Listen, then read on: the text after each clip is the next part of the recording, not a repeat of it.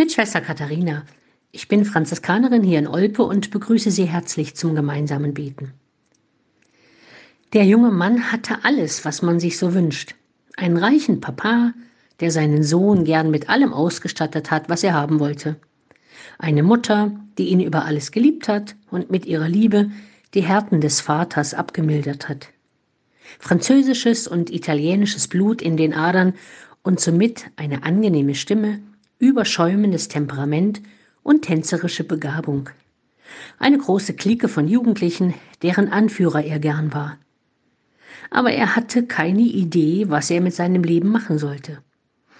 Als Tuchhändler, Kaufmann und Europareisender zu leben, war irgendwie nicht seins.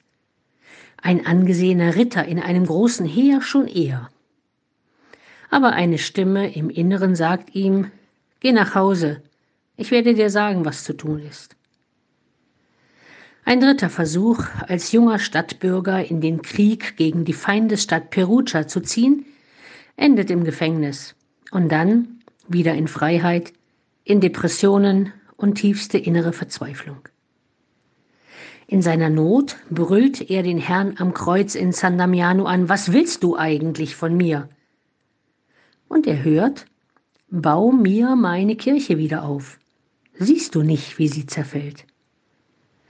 Nach dem ersten Erschrecken und der ersten Verblüffung wird klar, jetzt endlich hat er eine Idee, einen Plan, einen Auftrag für sein Leben, Kirche bauen.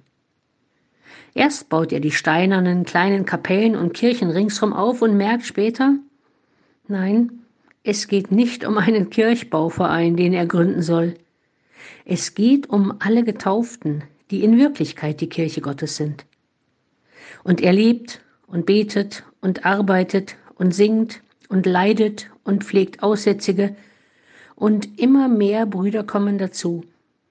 Und immer mehr Menschen spüren durch ihn ihren Auftrag. Bau meine Kirche wieder auf.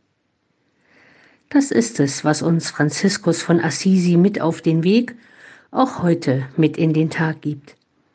Da, wo du lebst, da, wo du arbeitest, da, wo du leidest, da, wo Gott dich hingestellt hat, baue seine Kirche wieder auf. Und vergiss nicht zu singen und den Schöpfer für seine Geschöpfe zu danken.